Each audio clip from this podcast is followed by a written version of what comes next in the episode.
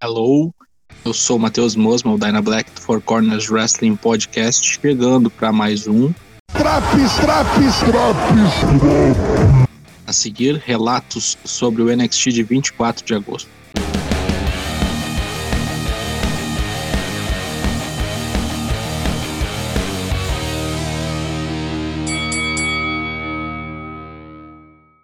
Cameron Grimes e Ted DiBiase vêm ao ringue celebrar a conquista do título do milhão no takeover e trocar afagos com o público.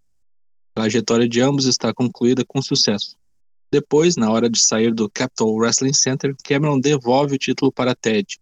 O velho até faz menção de devolver o título para o pupilo, mas lhe entrega uma réplica meio vagabunda à venda na WWE Shop. Merchan de qualidade. Cameron dá risada e nota que o velho Ted está de volta. Luta 1, Reed Holland contra Timo Thatcher. Acompanhado de meganhas, os dois lutadores fazem uma bela exibição para abrir os trabalhos. A vitória fica com o grandão da boina após aplicar aquele pseudo Emerald Flowsdo. Depois do combate, Ciampa ataca. Depois ele é cercado por Orca e Danny Burch, fazendo o seu retorno após um bom tempo fora. O pau cantou legal e a rivalidade entre as equipes parece se desencadear para um possível War Games, caso ainda exista. Indy Hartwell e Dexter Lumis anunciam a data de seu casamento, 14 de setembro, no NXT. Luta 2, Casey Catanzaro e Kaden Carter contra JC Jane e Didi Dolly. Luta rápida que serviu para trazer de volta ativo o Team Ninja, vitória das Faces contra as discípulas do Rock and Roll. Após o combate, Mandy Rose cola nas duas derrotadas e diz para que elas a sigam. Vamos ver no que, que vai dar isso aí. Em entrevista, Raquel Gonzalez diz que Dakota Kai é muito forte e sabe que a luta no domingo não foi o fim. Também comenta sobre a chegada de Kaylee Ray, a grande ex-campeã do NXT UK. Raquel é interrompida por Frank Monet junto com a Robert Stone Brand. A Loura avisa que vai pegar Raquel pelo título e é bom ela ficar de olho bem aberto. Luta 3. Kaylee Ray contra Valentina Feroz. Finalmente a brasileira teve um pouco de destaque, sendo mostrado até um pedaço de sua entrada. Infelizmente, estava aí para ser o saco de pancadas da estreante em terras americanas Kaylee Ray, e passou o cerol após um rápido duelo. Samoa Joe vem para o ringue dar uma palavrinha. Em pouco tempo, ele já é interrompido por Pete Dunne, cheio de poucas ideias. Dunha diz que eles já se cruzaram nos bastidores várias vezes e que agora chegou a hora de lutarem pelo título. Ele diz que vai chamar Regal para oficializar essa porra pra já. Nisso aparece Ellen Knight querendo chamar a atenção e dizendo-se com potencial para ser campeão, ele tenta entrar no ringue, mas Dune avisa que caso ele dê mais um passo, vai ter todos os dedos do corpo quebrados. Puta que pariu. Então aparece Kyle O'Reilly na rampa, cagando na cabeça de Ellen Knight e arrancando até mesmo risadas de Joe. O pau começa a quebrar assim que Reed Holland ataca Kyle O'Reilly. Joe e Dunha estão prestes a se grudarem no soco quando Ciampa entra para dar cabo do europeu. Holland vai para o ataque contra Ciampa enquanto Joe dá um jeito em Ellen Knight toda a cara de que vai ter luta tripla ou quádrupla valendo uma vaga para a disputa do cinturão contra Joy. Nos bastidores, depois de toda essa celeuma, Duke Hudson ataca Kyle O'Reilly após levar um tabefe nos beiços por ter indicado com o remanescente da Undisputed Era. Duke foi um dos participantes do Breakout Tournament e a primeira pedra no caminho de Kyle. E por falar em Breakout Tournament, luta 4, final do torneio. Carmelo Reis contra Odyssey Jones.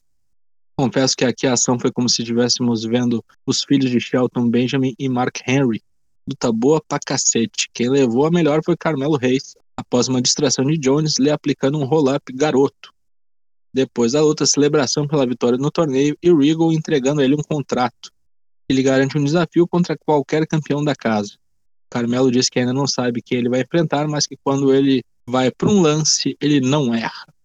Rápida passagem de vídeo nos bastidores mostrando a facção completa.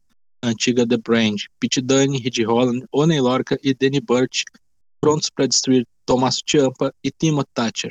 É bom essa dupla arrumar mais dois bonecos, senão o caldo vai entornar.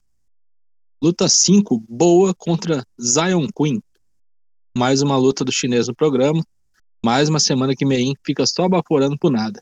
Estreia de Daniel Vidot agora com essa alcunha de Etevaldo aí de Zion Queen. Eu, hein? A vitória fica com o estreante após Boa ser distraído pela sua chefe. É cada ideia.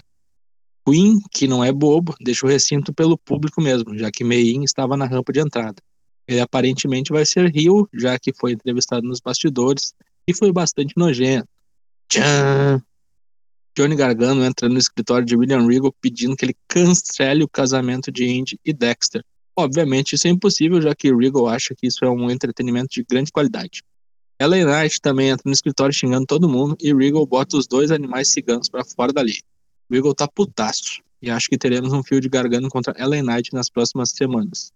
Malcolm Bivens está num treinamento da Diamond Mine com os Creed Brothers. Na próxima semana, ele avisa que Roderick Strong vai lançar mais um desafio aberto e torce para que Kushida esteja assistindo. Olha, é bom o Rodrigo abrir o olho, pois no último desafio aberto ele tomou uma surra de Ilha Dragunov. Luta 6, Main Event.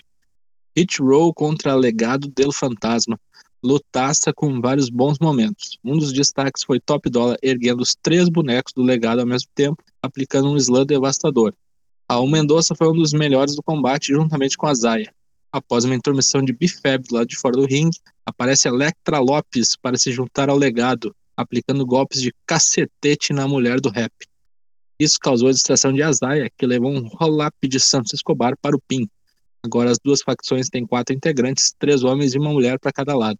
Se não rolar War Games com a facção do é bem que poderiam usar essas duplas aqui. Eu não ia achar ruim.